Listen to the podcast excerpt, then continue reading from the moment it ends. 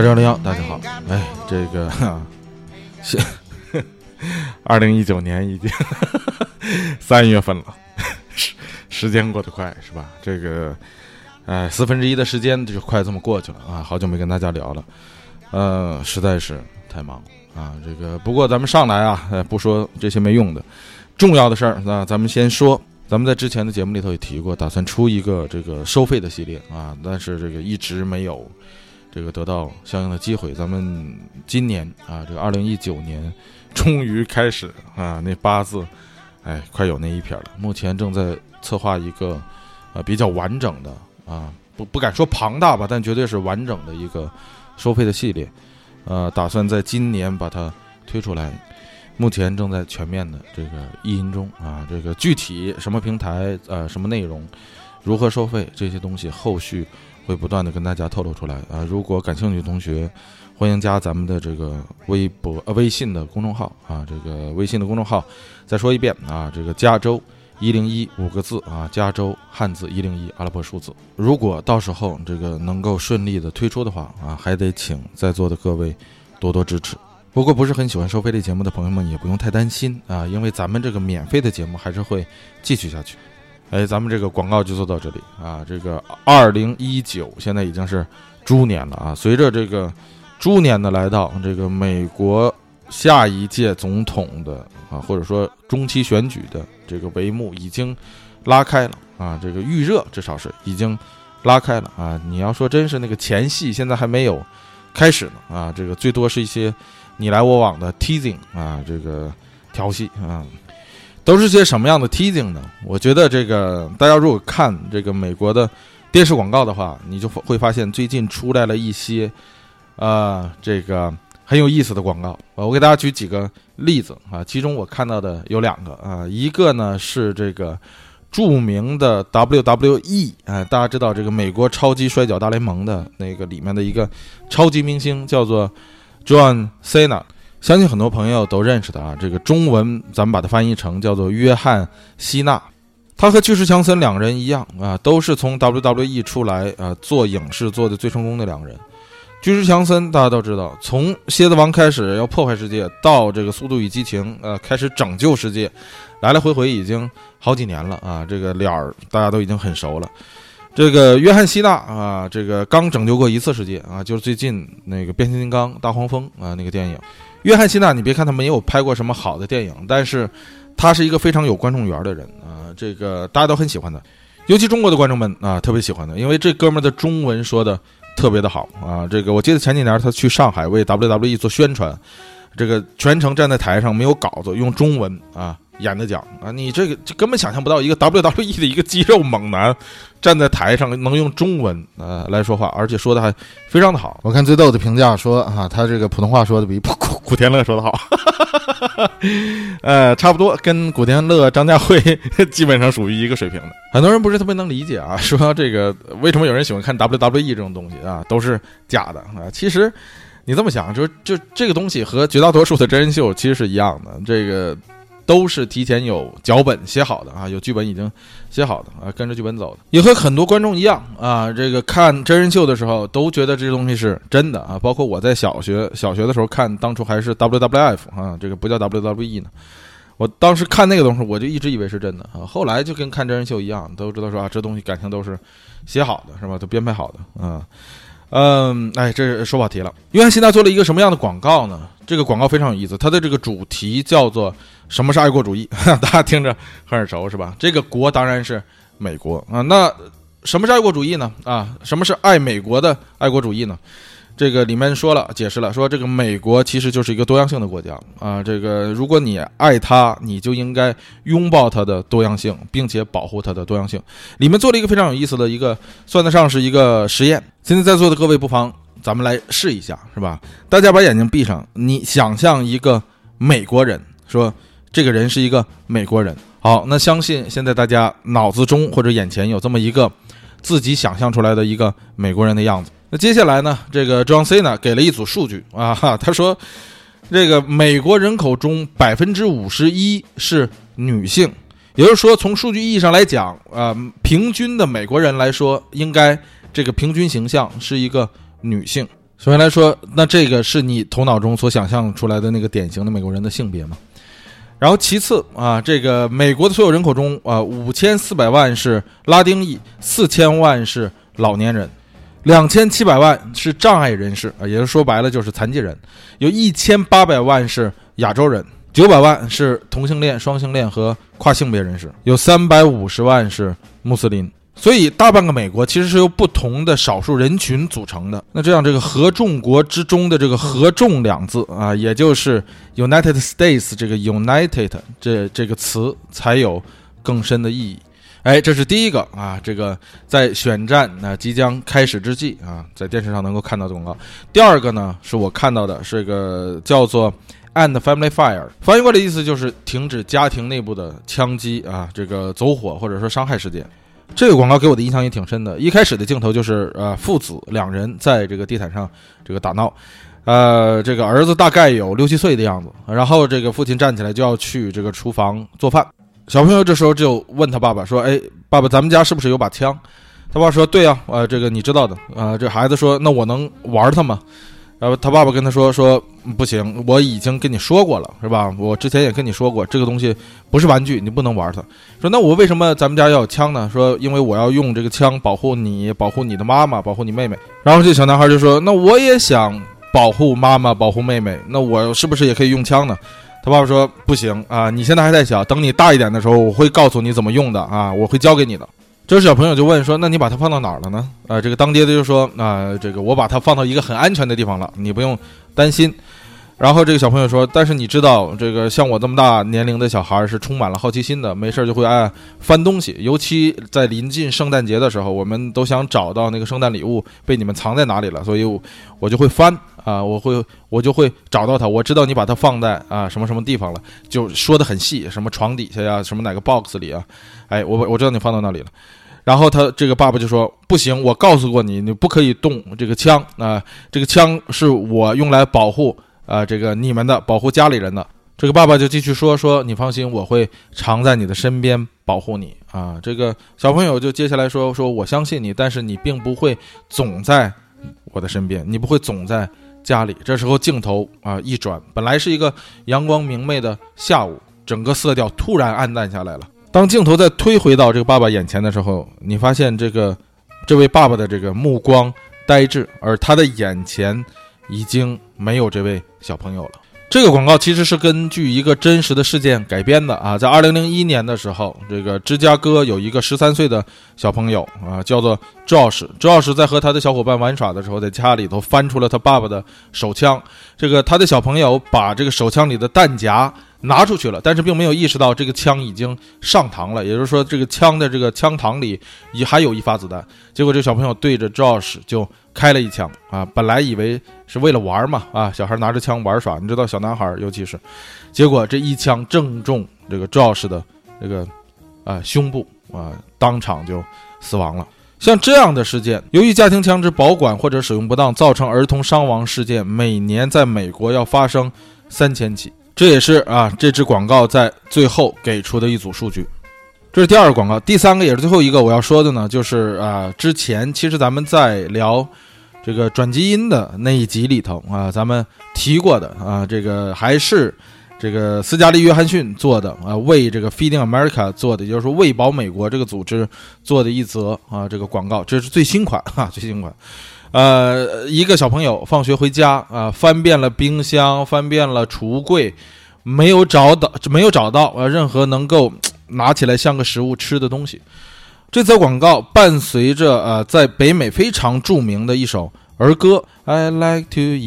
eat apple and banana， 歌的名字叫做 Apple and Banana， 就是苹果和香蕉。这首歌非常的出名，就如同中国的丢手绢一样。在这则广告的最后几秒这个黑寡妇斯嘉丽·约翰逊出现了，脸上没有一丝笑容对着镜头非常严肃的说，这个在美国每天都有1/5的儿童由于吃不饱饭而忍受着饥饿。不可思议，是不是？美国这三则广告在数据上把这个事实其实已经阐述的很清楚了，但是仍然有很多人呢不愿意面对这个事实，不愿意去买这个账在互联网上这个以咱们刚才所说的那个 End Family Fire 啊，这个组织啊，在 Facebook 上的评分就只有区区 2.5 分。John Cena 也因为啊，他做这个爱国主义的啊，这个支持 LGBT 群体的广告，而失掉了一些他所谓的忠实粉丝。而斯嘉丽为 Feeding America 做的这个啊，呼吁关注饥饿问题的广告，在 YouTube 上的播放量也只有区区 1.3 万次。同时，有人指责说，他们这样的广告具有强烈的政治宣传性啊，这个所谓的 propaganda。可是有时候我也在想，你说这种东西，你说它是宣传吗？或者说一定要把它与政治色彩或政治派别绑定在一起吗？这难道不是一个事实吗？或者说常识吗？这和告诉大家说吃饭前和上完厕所之后啊，餐前便后要洗手这样的常识又有多大的区别呢？哎，所以有的时候把这个东西啊，硬要和政治意见或政治派别绑定到一起的时候，你就觉得很傻，是吧？哎，只有你们党，这个相信你们那套理论的人，吃饭前才洗手啊！我们这套理论，相信我们这套理论的人，吃饭前从来不用洗手，因为我们相信吃饭只要是用好筷子、用好刀叉，我们就不会得病。哎，这就是美国的中期选举之前的啊，前戏之前的调戏。哎，咱们就说到这儿哈，这个前面浪费的时间太多了。哎，这个书归正传，咱们这一期要聊的事儿啊是什么呢？啊，这不是妇女节刚刚过去嘛？啊，这个女性朋友们刚刚过去。本来我这一期打算放到，说实在的，放到这个3月8号之前的啊，但是由于这实在是太忙嘛，哎，但是我后来也想，有些事儿也许你过后去聊它，比当时赶那个热潮可能会更有意义。所以这一期啊，我们就来好好的聊一聊女性。聊一聊职业女性的发展历史，聊一聊这个女性平权运动的这个坎坷历程。从此我们来看一看，为什么啊，这个无论是男性还是女性，都应该去拥护和支持女性的平权运动。说白了，也就是啊，这个女性的平权运动会给男性以及这个整个国家和社会带来什么样的好处？咱们这一期就通过电报、电话、打字机来聊一聊那个镀金时代女性主义运动以及女性的觉醒。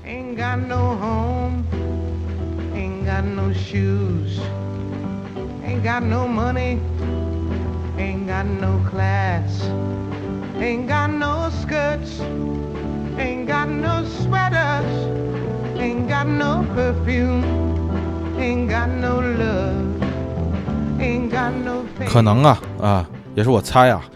这个在咱们刚才所提到，刚刚提到女性主义或者说女性平权的啊，这个时候，可能有些朋友就开始这个纳闷或者说不耐烦了，是吧？你看，就说你看我又不是个女性主义者，我又不是个女权主义者，我甚至都不是一个女性，我一纯爷们儿，是吧？我干嘛要听别人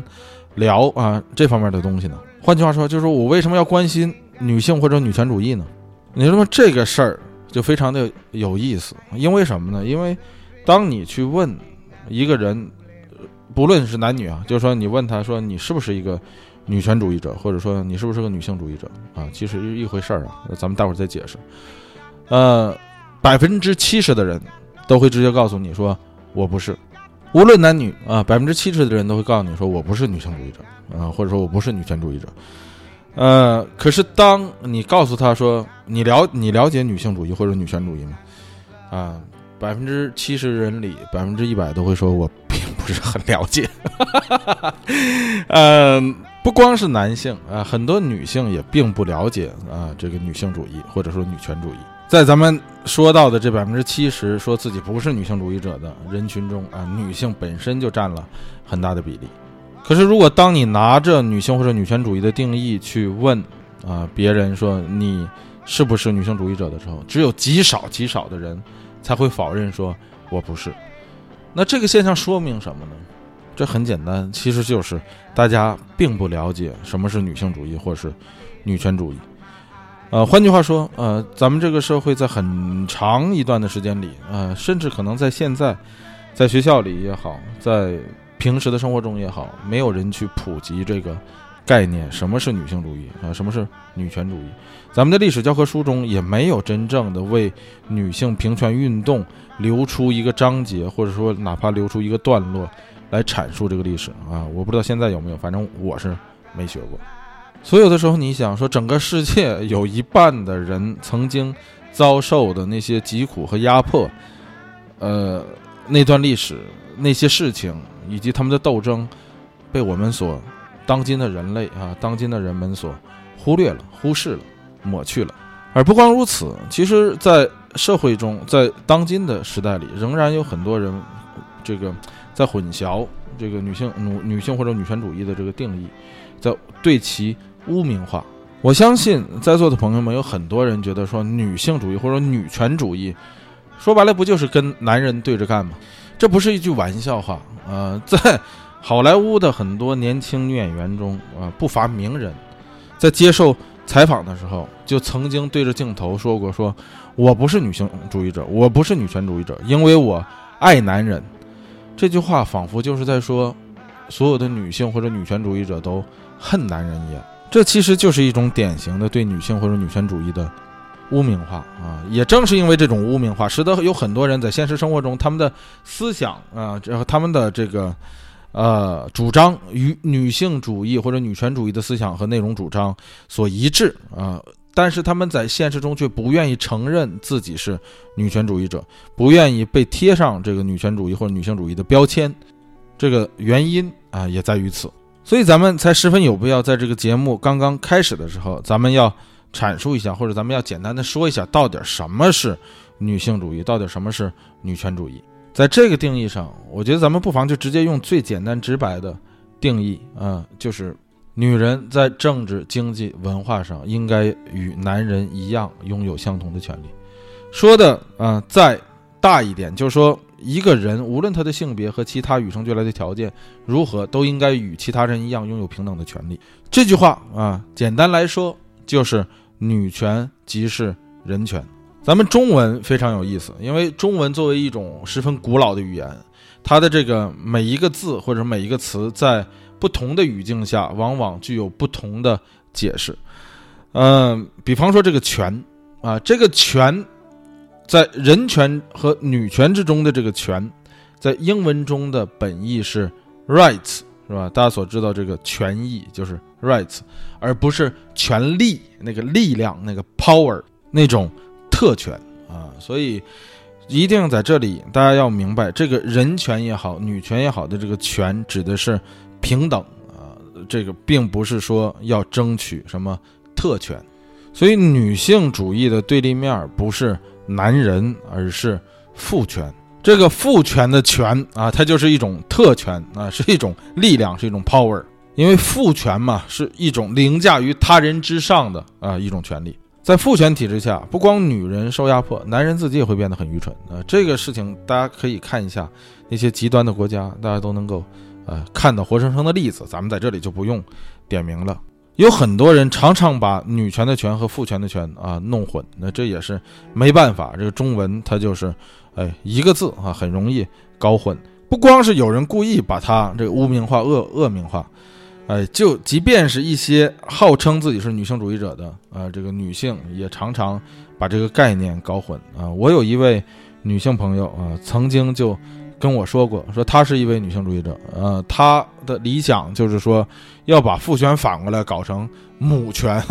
或者说你这就是大错特错，你这是反倒是在为女性主义污名化这个添油加醋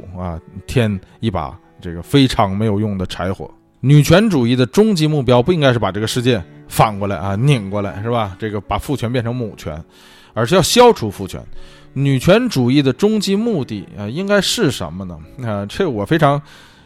欣赏这个曾经的我忘了是从哪看到的，反正是一位女权主义的领导者的一句话，我记得好像张晓红说的。他这话怎么说呢？他说女权主义的终极目的其实是为了杀死女权主义，就是让女权主义消失。因为终极目的就是人人平等嘛，是吧？这个性别平等嘛，性别如果真正平等了的话，也就不需要女权主义了。女权主义的终极目的是为了让女权主义死去啊，让女权主义消失，在这个世界上变得无用啊，这个也就是女权主义的终极目的。这句话说的非常的有内涵。也正是因为咱们刚才所说的女性主义或者女权主义在不断的被污名化啊，被恶名化，才使得啊逼着这些女性或者女权主义者不断的更改啊自己的名字。这个你知道，女性主义女权主义刚出来的时候，其实咱们的翻译，尤其汉语的翻译就叫做女权主义，在英文中也就是这个 woman rights 就完了。可是你看看这个，自打被污名化之后，这个女权主义或者说女性主义在不断的更名，咱们中文就把女权主义改成了女性主义，女性主义又出现了，后来又出现了这个跨性别主义。这些不同名字包装背后的思想主旨，其实都是这个大同小异，说白了都是争取平等的权利，争取这个基本的人权。他们都是从最初的那个女权主义上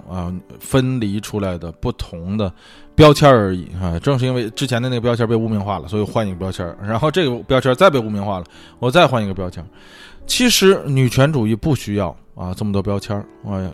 真正的标签就只有一个，那就是人权或者说是平等。咱们在前面说了这么多啊，女权主义的这个定义啊以及它的范畴。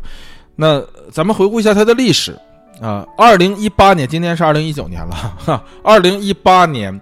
是英国女性获得投票权的第多少周年？第100周年。英国在这个方面不是走的最早的，或者说走的最快的，但是即便这样还比美国领先了好几年。所以你这么看啊，就即便在西方这些所谓的西方发达国家、西方发达世界里，这个女性获得平等地位的历史也不过就只有区区100年。可是如果大家回顾整个人类的文明史，你会发现女性在人类的历史中所遭受的这个压迫的时间和所遭受这个不平等对待的这个时间，那可是长达这个几千年。但这并不是咱们的问题所在，这个问题所在在于哪儿呢？在于说在长达数千年人类的文明历史之中，女性都没有去争取自己的平等权利，而突然从19世纪中叶开始这个有女性站出来为自己的同胞们呼喊呐喊争取自己的平等权利，向这个曾经男人100%由男人所统治的这个世界说不。这个才是这个问题的所在。说为什么在那么长远的时间里这个几千年、数千年的时间里，这个女性都没有说一次不字没有发生过女性的所谓的这个运动，而突然在19世纪中叶，也就是第二次工业革命之初前后开始，女性的这个自主意识发生了觉醒这是为什么呢？那咱们还得从咱们这个题目的第一个物件说起，那就是电报。 I was standing by my window on one cold and cloudy day when I saw that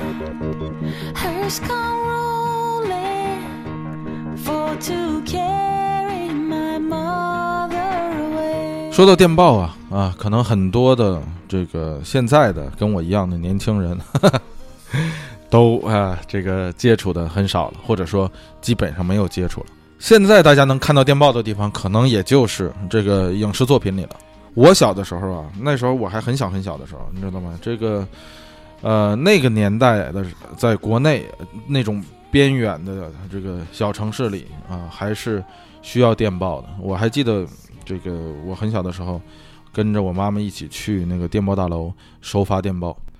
而且当初民用的电报非常贵这个是按字收费的，每个字都要几毛钱这个在80年代初的时候，那几毛钱还是非常值钱的。更有意思的事儿是，在我上小学的时候，那个时候那个语文考试还有一种题叫做就是发电报，就是说你二叔比方说举例子，你二叔在外头出差，他老婆要生了，是吧？你要告诉你二叔，给你二叔发封电报用最少的字可能5个字6个字，告诉他说他老婆生孩子了啊，这你二婶生孩子了，说白就是，这个是男孩是女孩啊，这个大概的这些东西，你要把它揉到一个有限的字数内啊，告诉他啊，这说白的就是电报题。现在谁搞这个呀，是吧？你这太二了。你说我上小学的时候，就我们老家那地儿。很多人家也都安上电话了，结果你这个考试还出这样的题，你说当初的这个教育是不是还是很落后于时代的？而且咱就说这题的逻辑性啊，你就说你二婶生孩子，你二叔出差，你还用得着给他发5个字吗？发1个字就够了，男或者女嘛，对不对？他拿到这1个字，他就应该知道，因为他肯定知道自己老婆怀孕嘛，合着他不可能出差2年，他老婆怀孕他不知道吧，对不对？所以他只要知道他老婆怀孕啊，这事儿他自己就应该知道一个大概的日子。你在这个大概的日子之前发一个性别词，男或者女，他肯定知道是什么意思嘛，还用得着这么费劲吗？而且当初的电报题我记得很清楚，就是的确是很傻，是吧？标准答案里头总有2字就速归。你就在想，就比方说你二婶生孩子这事儿，你二叔知道你二婶生孩子了，你还用得着告诉他速归吗？是吧？自己的孩子的话，如果是那他要能回来，他肯定就回来了呀，对不对？如果说这事儿啊，有什么家里有急事儿，你不方便详细说，就想告诉他速归的话，那你就发1个字“归”就可以了，对不对？你用得着加一个“速”字吗？省点是点，是不是？哎，这事儿咱们就说远了啊。这个说回到电报啊，在我看来啊，这个电报啊是人类历史上啊最伟大的发明之一啊！如果有一个名单的话，那电报就应该在这个名单之上，就如同莱特兄弟发明了飞机一样啊，你知道吗？这个使得人类的交通啊从地上啊上了天啊，这个是发生了质的变化。电报也是这样啊，在电报发明之前，人类的整个全球啊，人类的整个通讯方式啊，还都是处于靠腿的时代，是吧？靠腿的时代，要么是靠2条腿啊，要么是靠4条腿。这个靠2条腿的，那靠人跑，靠这个飞鸽传书，是吧？也得是那鸽子也是2条腿啊。那这个要不就是靠马。靠牛啊，不，靠牛太慢了，靠马，是吧？靠马来这个驿站来传输。在电报发明的这个前几十年啊，这个铁路和轮船也都被发明了，所以在当初你也可以靠这个铁路和轮船，但仍然是非常非常非常的慢。有了电报就不一样了，它使得人类啊在这个2个远距离点上的信息交换发生了质的变化。其实早在真正意义的电报出现之前啊，这个人类从开始掌握电的这个科学认知之后啊，就已经在研究说是否能在2点之间做这个信息交互了。一直到1837年，摩尔斯这个申请摩尔斯电码的这个专利生效，使得这个2点之间的这个电的传输真正有了信息交换的意义，或者说是可用性。说到摩尔斯电码，很多朋友可能不是特别熟悉，但其实这个东西非常的简单。我第一次接触到这摩尔斯电码是从哪儿呢？是从小时候看那个尼罗河惨案，大家看过那个电影吧？就是老板呢，就是这个 Paulo 回到自己的这个船舱里去这个洗漱，打算这个睡午觉的时候，是吧？这个他的这个船舱里不是有一条这个毒蛇嘛，要咬死他，他没办法，他怎么办？他敲那个隔壁房间，隔壁房间是雷斯上校住嘛，他敲那个隔壁房间的那个节奏就是摩尔斯电码啊，滴滴滴哒哒哒滴滴滴啊，翻译过来就是 SOS。如果没看过这部电影，或者说看过当初没注意的话，我建议大家回去可以再看一看，特别有意思。哎，话说回来，1837年啊，摩尔斯从华盛顿，美国首都华盛顿特区啊，发到这个离华盛顿边上其实不远的巴尔的摩啊，一条是称得上是世界历史上第一条电报啊，内容是这原文我就不说了，翻译成中文就是上帝都干了啥？你要问为啥摩尔斯用这句话当做第一次的这个电报实验呢？哈哈，不是为了穷拽，因为这哥们儿本身就是个极度的这个基督新教的这个教徒。很多人可能觉得啊，说电报一开始的时候上来就是无线的，其实不是，这个无线电报嘛，是吧？这个。但这个电报的发展其实和电话那么有点像，是吧？因为也是从有线发展到无线的。最开始的时候，电报都是靠这个有线的这个电线来传输的。就像这个摩尔斯从华盛顿特区发向巴尔的摩的这世界历史上第一条电报一样，它得是靠一条电缆端对端的连接上之后，才能把信号传输过去。那这就很不方便嘛，是吧？你这个城市之间还好，你说要两个国家之间，中间尤其隔着海的，怎么办呢？所以当电报发明了这个十几年之后，人们就想着说要架设这个跨海的这种电缆啊。那跨海的电缆肯定就是在海底通过的，但当初那个技术啊，架设了用不了多长时间就失败了啊，或者是架设的成本极度的高昂，由此才催生了这个无线电报啊，或者说无线电的传输技术。但这些技术细节和历史咱们就不用细说了，咱们主要要说的是电报的发明啊，它带来了一个新的行业啊，那就是收发电报和转译摩尔斯电码的电报员。而电报员这个行业的出现，使得女性在整个人类数千年的历史上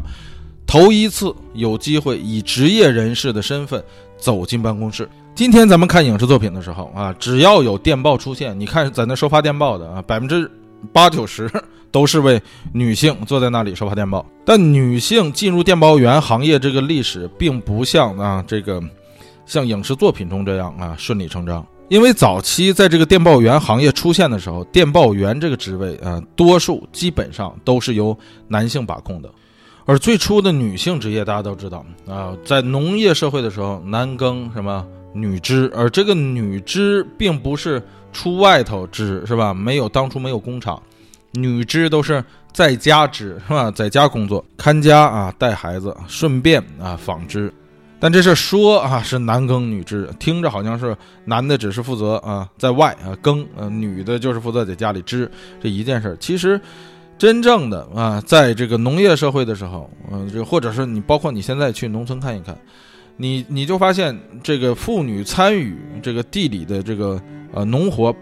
一点不比这个男人少，反倒是男人只是负责耕很少有负责织的。所以这话其实说白了应该是男耕女织，而不是男耕女织。除此之外，如果女性想在做一些这个其他的劳动的话那也就只能是替别人缝补补，是吧？或者是浆洗一些衣服，或者是到别人家帮佣当佣人，做一些在当初看来只有女性才能做的一些劳动。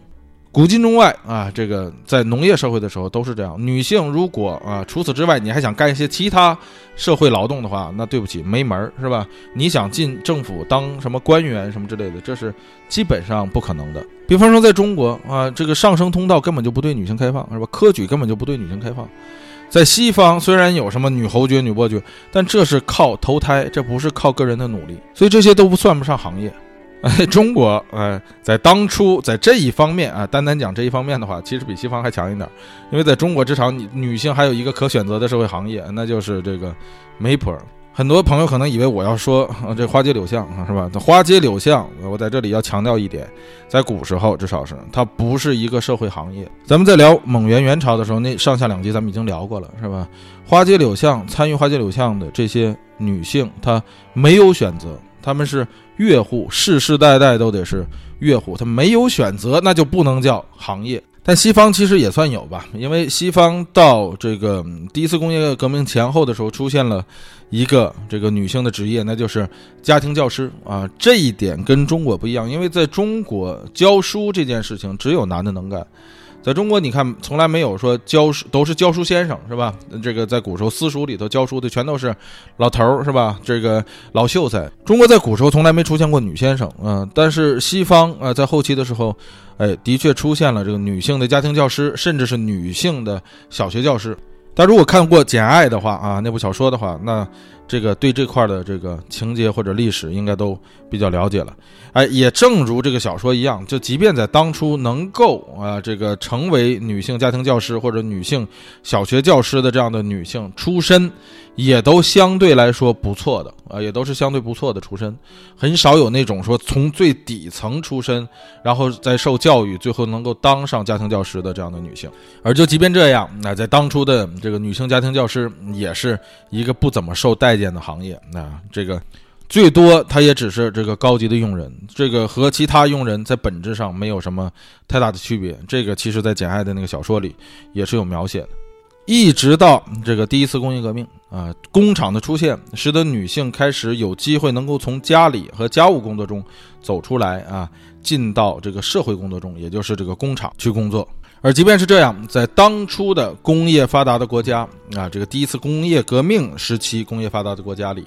女性虽然有了社会工作的选择，但是仍然只限于体力工作，其他工作仍然不对女性开放。比方说你身为女性，你想当一个工厂的领导啊，哪怕就只是一个车间的领导，那也是不可能的。即便你受过更高的教育，即便你的头脑啊比其他人更好啊，即便你有更多的经验，身为女性啊，想进入到办公室当领导也是绝对不可能的。而在这个时代啊，女性参与体力工作的这个时代，女性的收入是比男性要低得多得多的。在那个年代啊，这个体力工作的这个妇女的工资多与少啊，基本上啊，这个和你的熟练程度关系不是那么特别的大。比方说啊，纺织女工的工资它没有码头工人的工资高，即便纺织女工所需要的技术熟练度要比这个码头工人需要的技术熟练度要大，但是纺织女工的工资要比码头工人的工资低很多。这其实是资本啊，或者说社会对于女性的一种压榨。因为它的定价不是因为纺织工人，咱们举例子啊，不是因为纺织工人所创造的这个劳动价值小，而是因为说女性无法担任像码头工人这样的重体力劳动，所以只能担任这个纺织方面的工作的话，那我就把纺织的工资压榨的很低，因为你女性只能干这个。而正是因为纺织工人的工资很低，所以使得男性也不愿意进入到这个行业里。咱们设想一下，如果纺织工人的工资高的话，高于码头工人的话，那相信会有很多的码头工人转行去干纺织工人。所以从这个例子能看出来，其实所谓很多的啊这种女性职业是被硬生生的资本啊和社会逼出来的。而这种针对于女性工作者的歧视啊和这种偏见，对男性工作者也没有好处。咱们还是以这两个职业为例子，因为纺织工人的工资被压得很低啊，使得这个码头工人不愿去选择去当纺织工人，这样的话就会有大量的男人只能涌向那些所谓的男人的职业，也就是这个像码头工人这样的职业。这样的话，涌向码头工人这样男人职业的男人是不是就会越来越多？因为他挣的比其他的行业多呀，是不是？所以你涌向的人越多的时候，那你挣到的工资还会高吗？因为当你劳动者之间的竞争力很高的时候，你这个工资当然就不会高，你不愿意干还有别人愿意干，对不对？所以当纺织工人的工资很低的时候，码头工人的工资也高不到哪儿去。这就是第一次工业革命时期啊，男人过得很累很苦，女人过得更累更苦。这个女人过得更累更苦，挣的工资还比男人更少。而更可怜的是，很多男性工作者像咱们刚才所说的那样，明明吃着性别收入不平等所带来的亏，却在为这个性别收入不平等而叫好。这样苦哈哈的日子啊，一直贯穿整个第一次工业革命啊。到了第二次工业革命，一直到电报的出现啊，电报员这个行业的出现，使得头一次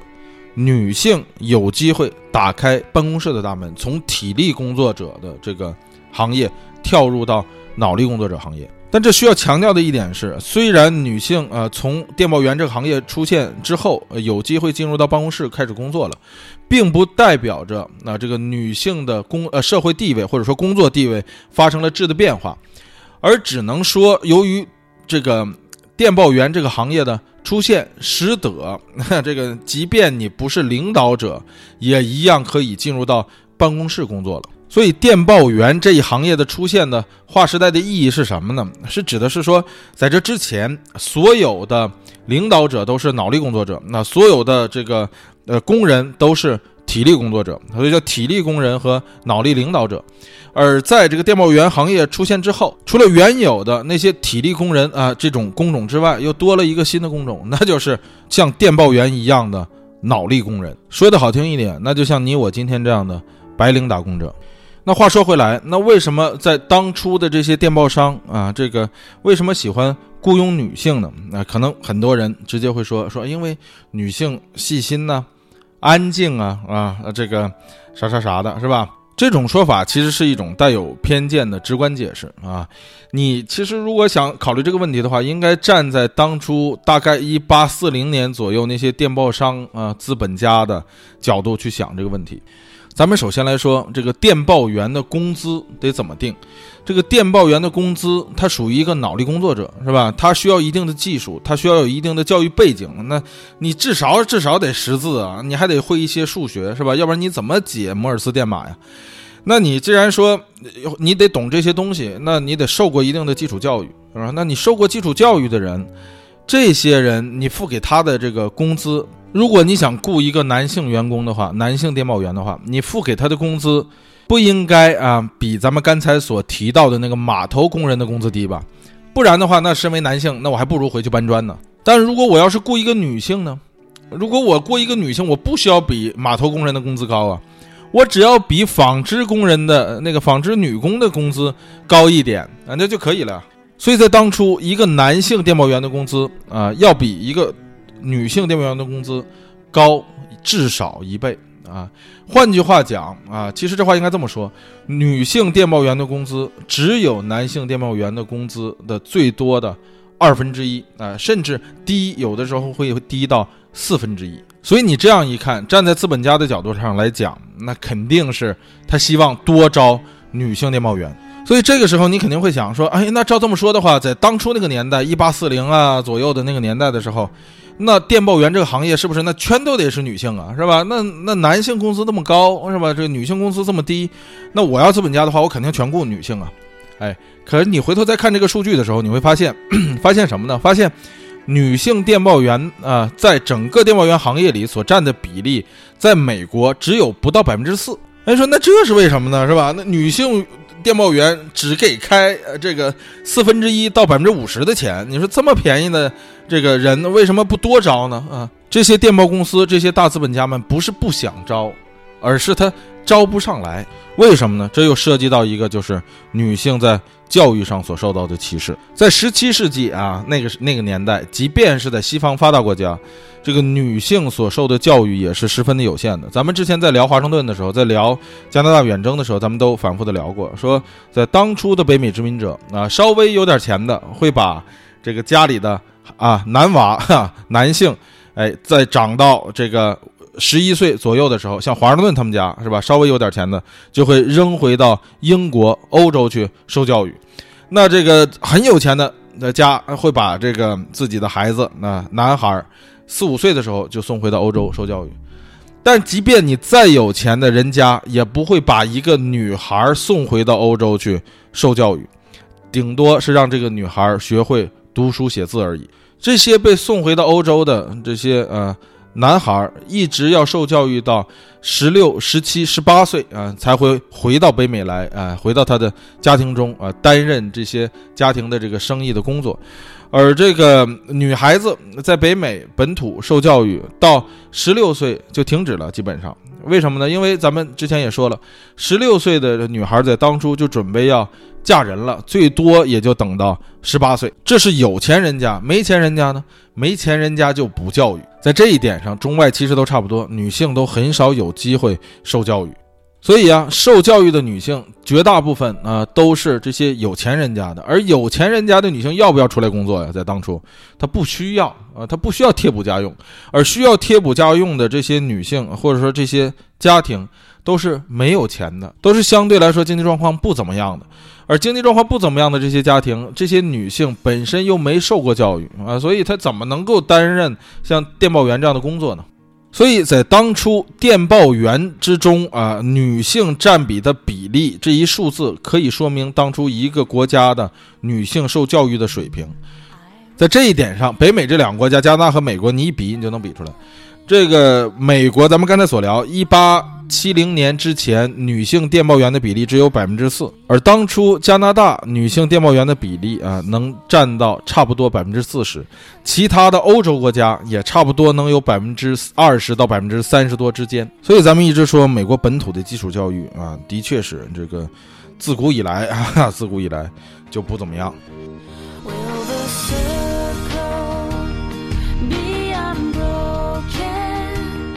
By and by, Lord, by yeah.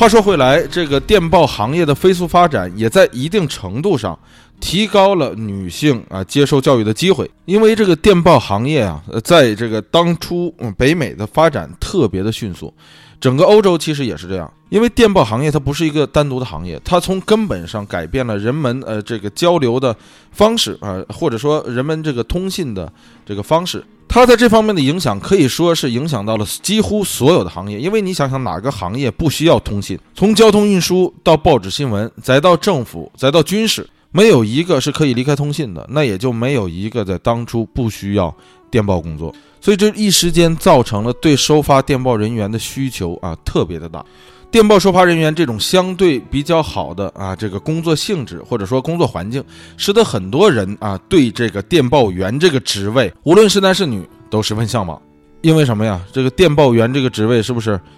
工作环境来说是不是太舒服了，是吧？首先来说，你不需要在码头啊酷热的码头或者寒冷的码头搬砖啊，你也不需要在一个非常闷热嘈杂的工厂的车间里工作，你有一间啊这个风吹不到雨淋不到太阳晒不到啊的一个办公室，你可以穿着干净的衣服啊坐在这间办公室里体体面面的工作。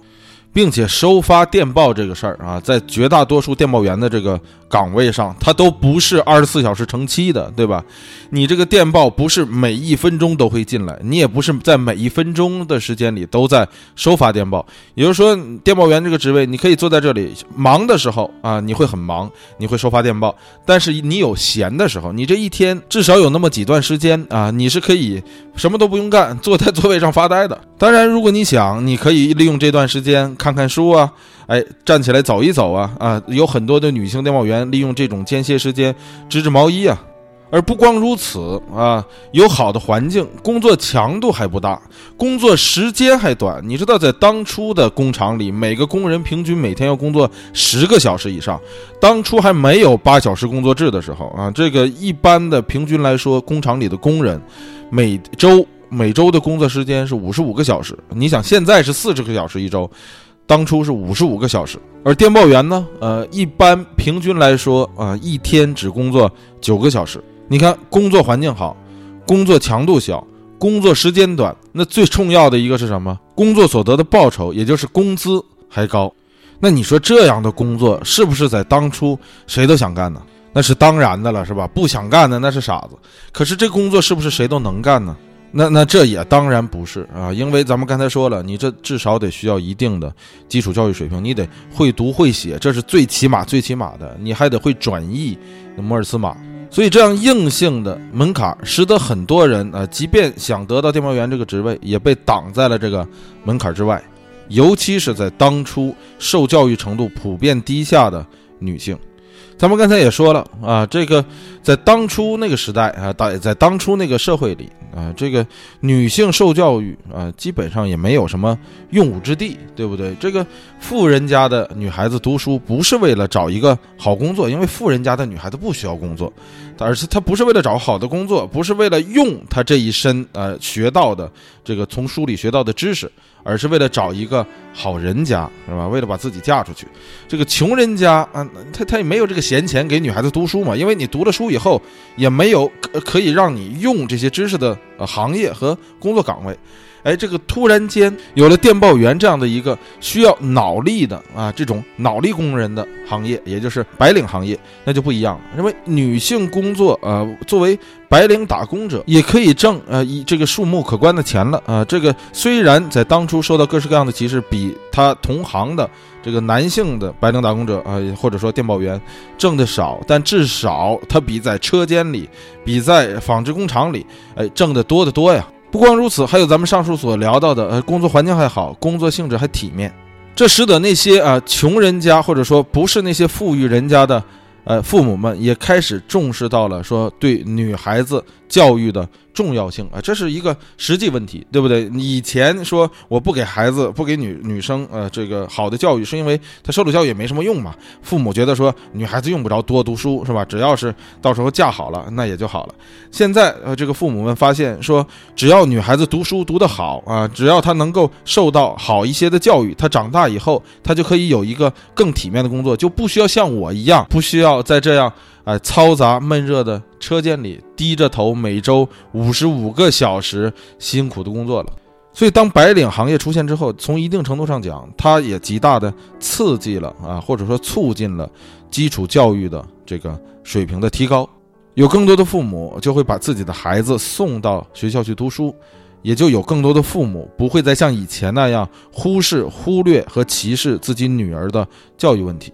反过来说，女性作为白领打工者也可以挣钱了，是吧？虽然咱们刚才说了，是没有这个女电报员的工作啊，这个没有男电报员挣得多，甚至说可以说比男电报员要少的多得多，因为最多也就是男电报员的一半啊，这个很少有超过说这个男电报员工资的3/4的，在这方面讲啊，歧视很大。但是好歹他比这个原来的女性体力工作者挣的多得多呀。好歹也赶得上一个男性重体力劳动者的这个工资啊！虽然咱们今天回过头来看，是这极度的不公平啊，但是你要知道，当初那个年代啊，一个女性如果能挣到一个码头工人的工资水平，它说明什么吗？要知道，当初的一个码头工人的工资是可以养活一家老小的。一个女性挣到这个工资啊，挣到这个数量级的工资的话，这说明了什么呢？啊，或者说，这意味着什么呢？这意味着女性脑力工作者或者说女性白领的工资，一个人就可以养自己，甚至是可以养家了，是不是？这说明女性从这一刻开始有了选择，是吧？有了什么选择呢？只要你自己有知识有能力，你就有一个选择，就是你再也不需要在经济上依靠男人了。这就是咱们啊今天的概念上来讲的这个经济独立。而女性一旦经济独立之后，从彼时彼刻开始，她就打破了在彼时彼刻之前那些延续了数千年的人类的那种婚姻模式。什么模式？那就是嫁汉嫁汉穿衣吃饭这样的婚姻模式。嫁汉嫁汉穿衣吃饭这样，这它不光是一种婚姻模式了，它是一种在当初绝大多数女性啊一生都摆脱不开的魔咒。一旦经济独立了啊，这个魔咒也就打破了，因为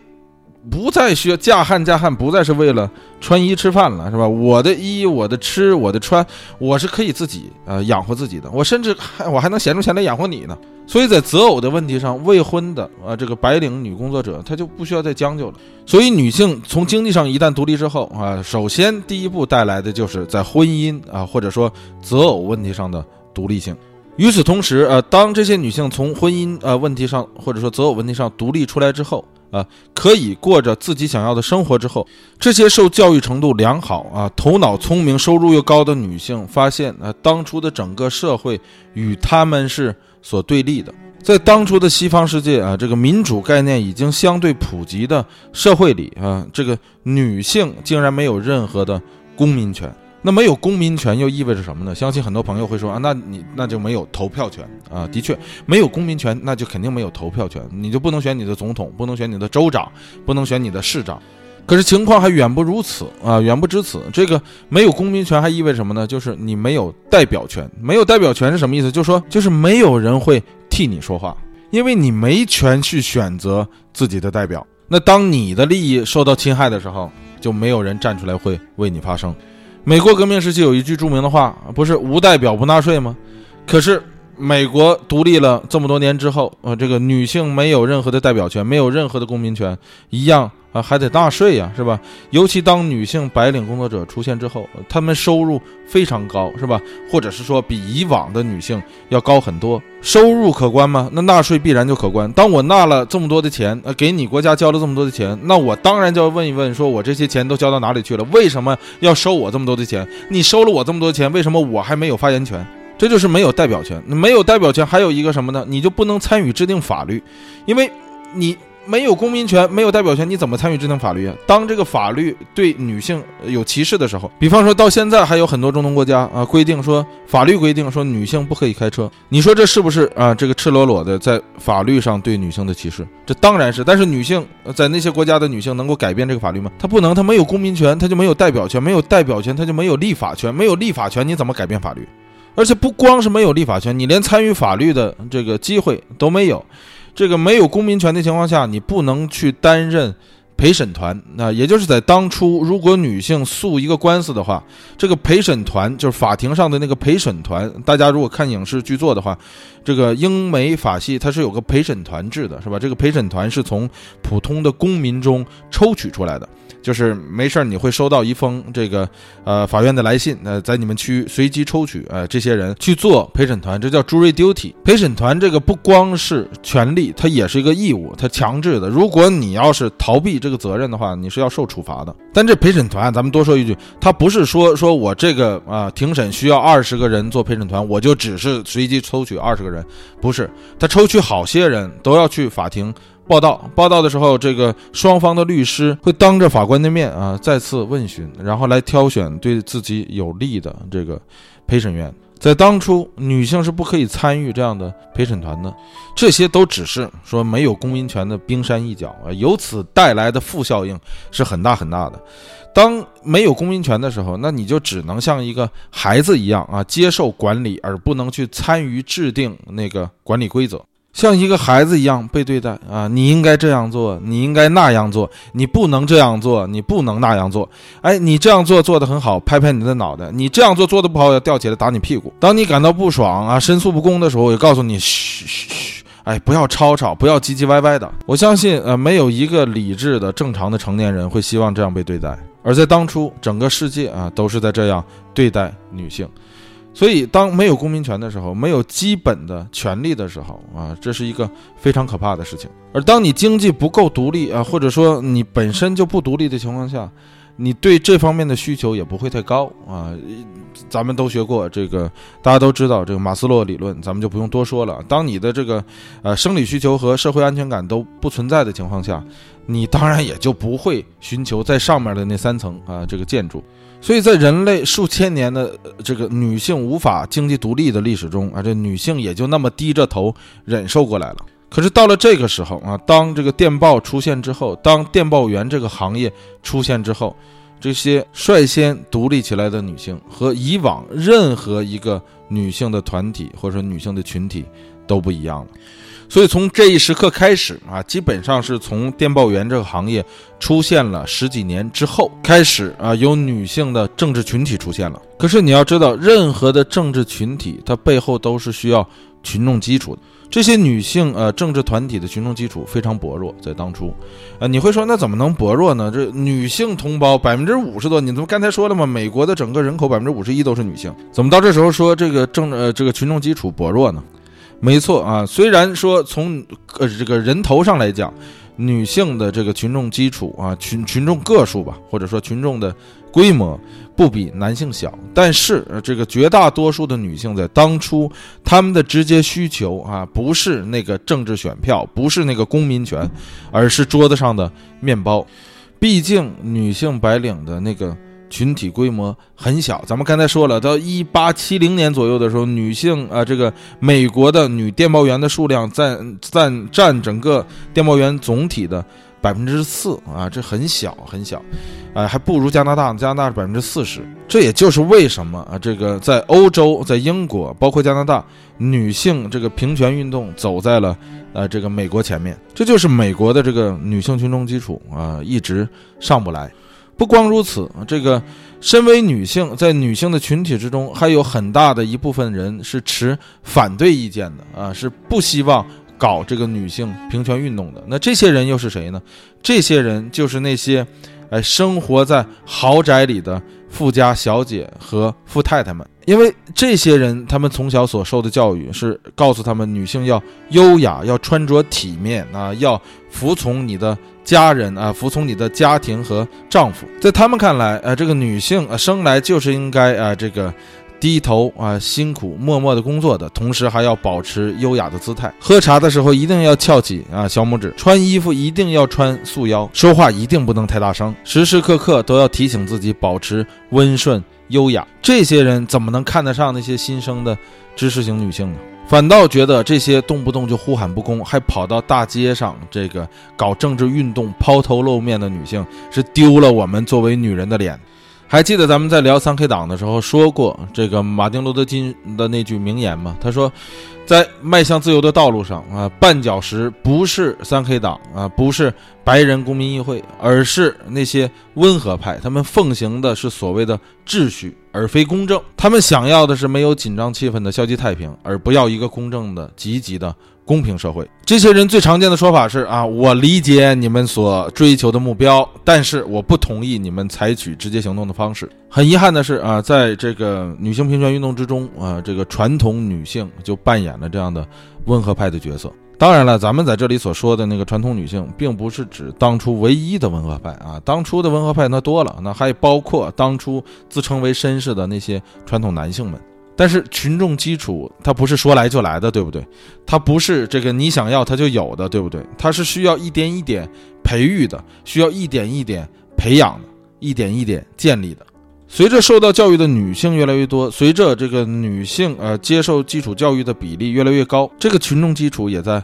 一点一点的壮大。但是你不能光靠这个自底向下的这种推动，是吧？你还需要一个拉动，这个最好是这种拉力能把这些受教育的女性直接拉入到经济独立的女性群体中去。那这最好是什么呀？那就是白领行业规模的扩大，说白了也就是白领工作机会的增多。那很显然光靠电报这一个行业是不够的。而那巧的是啊，正在这个女性政治运动需要群众基础的时候，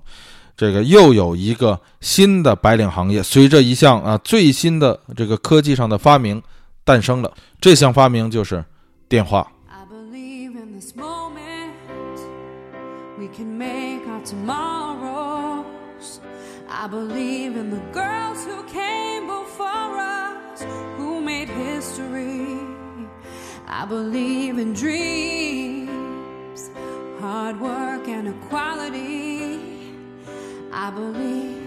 I can be anything I dare to be。 大家知道这个科技的发展往往是这样，从零到一非常非常的难但一旦有了一以后，由一生二，由二生三，就变得容易的多了。就在电报发明了不到40年的时间里这个有一位拥有三重国籍身份的既是英国人也是加拿大人，同时还是美国人的这么一位这个老先生，叫做亚历山大·贝尔在1876年发明了电话。我记得当初咱们的什么书，是历史书上还是什么书上，把这个电话归作于这个美国的发明，也没错，因为这个贝尔也是美国人，但是同时贝尔也是加拿大人他被评为加拿大十大杰出加拿大人，这可不是某个年度的，这是有史以来的十大杰出加拿大人。美国著名的那个电话服务公司这个相当于中国的移动或者联通这样的电话公司，叫做 AT&T 这个公司当初就是贝尔创建的。贝尔在加拿大也创建了一个公司，名字就叫做贝尔，这是加拿大到目前来说最大的这个电话和网络提供商。贝尔最后也是老死在这个加拿大，他最后的日子是在就是咱们之前在讲加拿大远征的那个以前的这个阿卡迪亚那个地区，就现在叫做 Nova Scotia 新苏格兰也被中文翻译成新斯特克舍省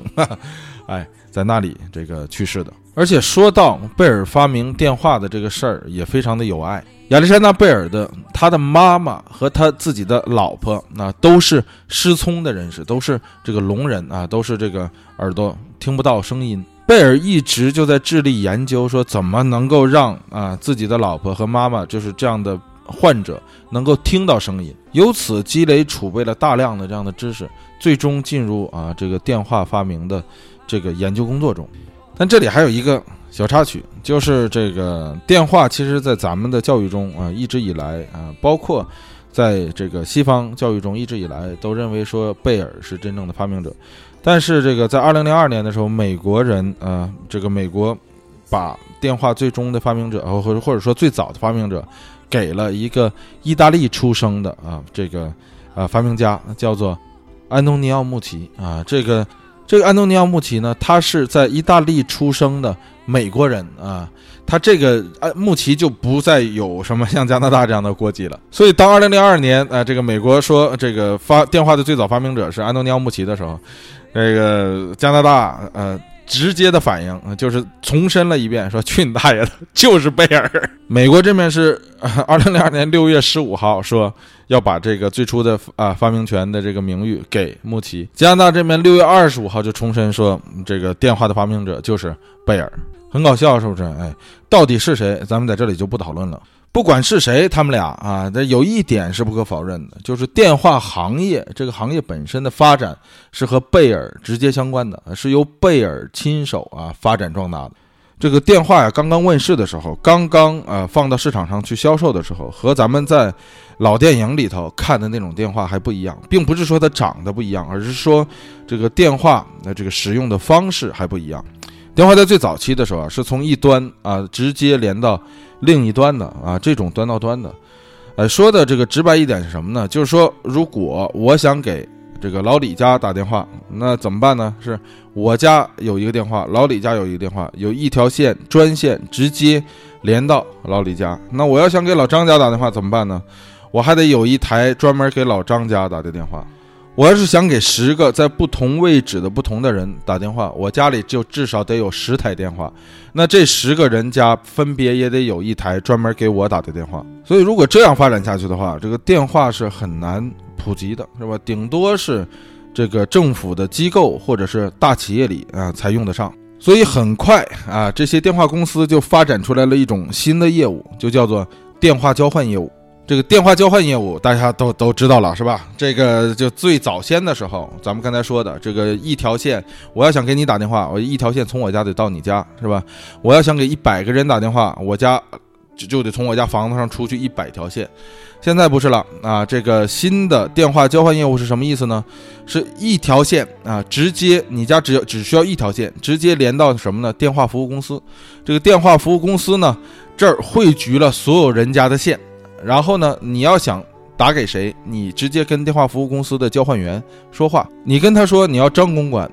他就会把你们家这个电话线与张公馆家的电话线搭接到一起接拨到一起，这样你们2个就可以通话了。这就是最早期的电话交换业务。由此一个新的行业就诞生了，就是电话交换员。显而易见这个行业它也是一种新兴的白领行业。与刚刚咱们所聊的这个电报员的逻辑是一样的，这个资本家嘛，都希望花少的钱招到对的人。在当初的那种社会风气和社会环境下这个女性她并不是招工的首选。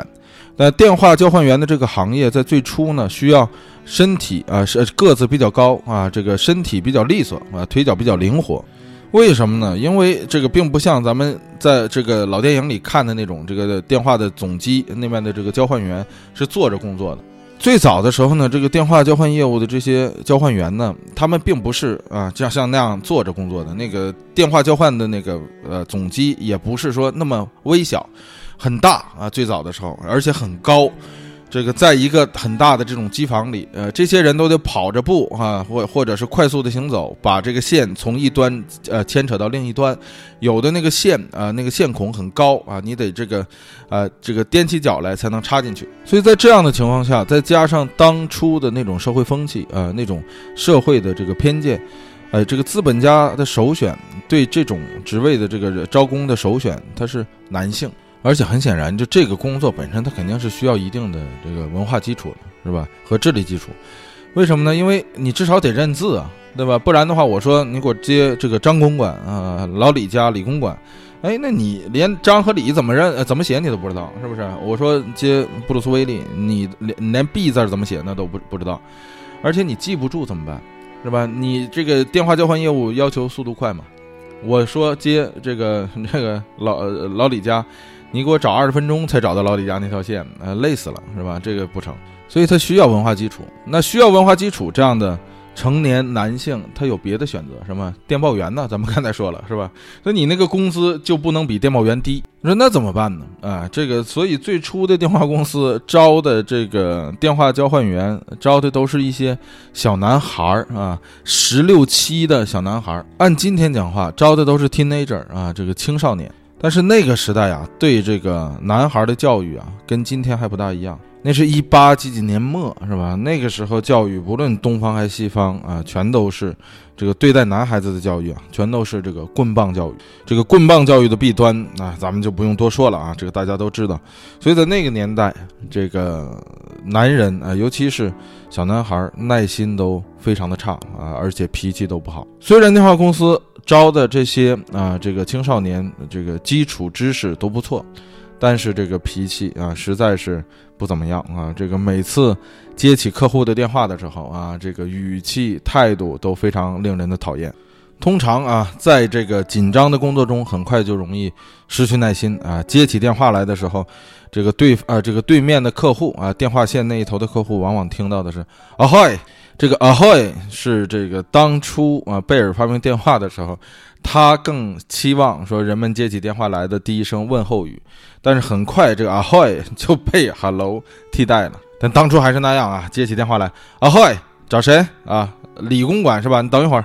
哎，5分钟以后或者哎我没找到李公馆，张公馆行不行？很让人讨厌，是不是？哎，这个没过多久，这个客户们就不干了。你说你这要是电报员还好，是吧？电报员又不用跟对面的人说话，你就接发电报就可以了。这电话交换员是要跟客户对话的，客户就很烦的慌，是吧？这个太讨厌了。而且尤其是当初第一批，那么前几批吧，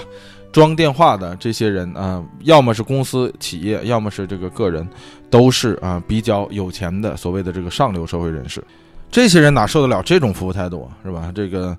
就都去找这个电话服务公司的这个老板或者说经理们去投诉。时间长了以后，这个电话服务公司的老板也烦了，就说这不成，说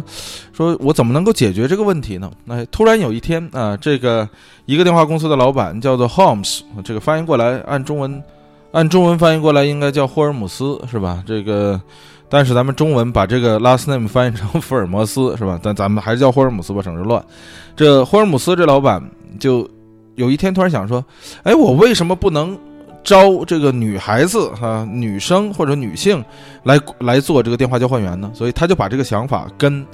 这个当初的他的合作伙伴，也就是这个亚历山大贝尔啊，这个电话的发明人说了啊，当初亚历山大贝尔发明了电话之后，就把电话运作的这个以授权的方式卖给这些电话交换公司。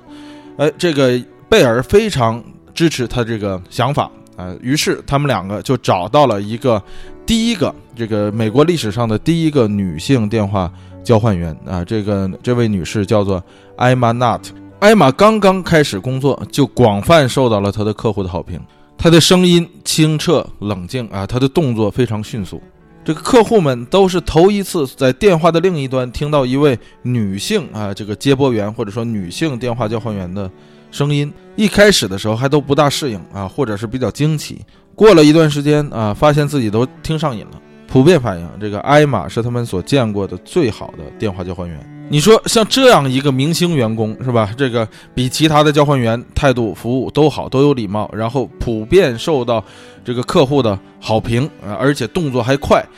这样好的员工，你说一个公司是不是得比付给他的钱是不是得比付给其他员工的钱要多一点啊？可是大家知道这个付给艾玛的钱啊，才多少一个月嘛？只有区不到$10一个月。大家可能会说，哎呀，那也还好吧，18几年是吧？90年代末，说这个$10一个月啊，也好像似乎也还好。可是大家知道，他的这个同样的，他的艾玛的男同事们是吧？这些男性的电话交换员们，他们一个月的工资可是在$40上下。即便艾玛最后做到了 traffic manager， 这翻译过来叫做总控经理啊这样的位置上，也就说明艾玛就不需要再自己去站起来啊走动去接那个接拨电话线了，他只要负责接起客户的电话，然后指导下面的人。James 把这个 A 线接到 B 线上，他只要这样说一句，这个由底下的人来接拨他，这叫总控经理。他做到了这样位置上的时候，他的工资仍然都不如底下跑腿的这些小伙子们挣得多，这就是赤裸裸的歧视啊！这个，那你说电话公司花这么少的钱就可以雇到这么好的女性员工，那电话公司还不得是不是尽量的多雇吗？所以艾玛刚刚进入电话公司不久啊，这个同一家电话公司就把她的妹妹也雇来了。由此开创了女性电话交换员的先河，也使得电话交换员的这个职业变成了继这个电报收发员之后又一个向女性开放的白领行业。这样一来，这个女性脑力劳动者的这个群体又再次的壮大了，同时接受教育的女性也变得更多。但是即便如此，要是就简简单单只依靠这两个行业作为基础的话，这女性政治团体的群众基础还是不够大，对不对？而且也很难做大，因为这两行业本身的门槛就不低在当初来看就不低，都最起码需要认字，这就不用说了这个所有的白领行业，你要是不认字，那就不可能是白领行业。除了认字之外，电报员咱们刚才说了，你得会转译摩尔斯码，是吧？这就是一个比较复杂的工作了，相对于认字来说，因为说实在的，英文也好这其他的这个西方语言也好这个认字其实是非常简单的一件事情，因为都是拼写嘛，是吧？你只要是会说了往下学怎么认字，其实你如果有点心的话，自学都可以。但是像这个转译摩尔斯电码，或者说你熟悉电话的那个交换业务，这个就是专业方面的业务了。这种东西得一般来说有人教你才行有人带你才可以，像学徒那样带你才行。所以你要想进这样的公司工作，它是除了基础教育之外，还是有一定的门槛的。况且再说了，就靠两个行业，是吧？你就算都饱和了的话，人数也不会在这个整体人口中到达一个比较可观的比例。所以这个女性政治运动，或者说当初的女性平权运动这把柴火烧的一直不够旺就使得这个水总是半开不开的。所以这就是为什么在这个18几年末，也就是19世纪末的时候，这个女性的平权运动这个政治团体虽然逐渐的多了起来，但是一直这把火就不够旺声音不够大使得别人也听不到，听得到也得不到足够的重视。不光得不到足够的重视，反对声音还很大，因为当初这个男性工作者是很反对女性平权运动的这个绝大部分可以说 99.99% 的男性是反对，对这个女性平权运动是嗤之以鼻的。而女性自身的声音也不够统一咱们刚才说了，有大量的蓝领这也就是这个体力工作女性体力工作者，他们根本无法理解这些脑力工作者为什么要走到大街上来呼喊这种平权的声音，因为自己连饭都吃不饱，是不是？他们所关心的是说要吃饱饭，要这个桌子上放上这个面包。更何况还有很多这个养尊处优的贵夫人和贵小姐们这个明确的反对女性平权运动，觉得这是在丢他们女性的脸。所以在这个时期这个像美国虽然出现了Susan B. Anthony这位非常著名的女性社会活动家，但是直到她这个1906年去世这个女性也没有在美国得到公平的这个公民待遇。今天呢，在每次这个选举过后，不一定是这种总统大选呢，但是这个有很多的这个其他的地方选举，每次在选举过后这个都会有很多这个投完票的女性去这个纽约罗切斯特这个苏珊 B. 安东尼的墓碑前贴上一枚勋章上面写着 I voted， 意思是我已经投过票了。但是很可惜苏珊 B. 并没有得到她想要的投票权。这也从另一个侧面说明了当初的女性政治团体的群众基础实在是还不够强大，或者说是十分薄弱。这说明这个女性脑力工作者或者说女性白领的人数一定要再进一步的壮大才行，必须得有更多的工作机会向女性开放更多的这样白领的职位被创造出来，才能够源源不断的向这些女性政治活动团体输入人力和智力。那么下一个新生的这种白领行业也是伴随着一项重要的科技发明产生的。这就是虽然已经被淘汰，但至今仍然影响着我们与计算机交互方式的一项脑力工作的基础技能工具大字机。